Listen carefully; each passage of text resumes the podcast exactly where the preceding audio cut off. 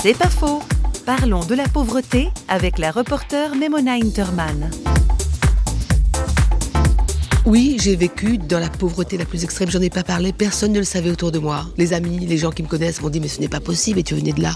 Oui, chez nous il n'y avait ni l'abbé Pierre, ni la Croix-Rouge, ni l'aide sociale puisque mes parents n'étaient pas mariés. À l'époque, si on n'était pas mariés, on n'avait pas de subside. À la Réunion, dans mon enfance, j'ai vécu dans la pauvreté la plus rebutante parce que quand on n'a pas à manger, quand on doit voler pour manger, quand on n'a pas de livres pour aller à l'école et qu'on se dit ça c'est ma chance, l'école. Alors qu'est-ce qu'on fait? On doit chipper, on doit voler. On se dit pardon, croyez-moi, pour un enfant, c'est une situation terrible. On se dit qu'on aura du mal à s'en sortir, mais il faut s'en sortir. Ça m'a donné de la force. La foi m'a donné de la force. La volonté de m'en sortir, je suis sûre qu'elle vient aussi de là. Et je ne m'en cache pas.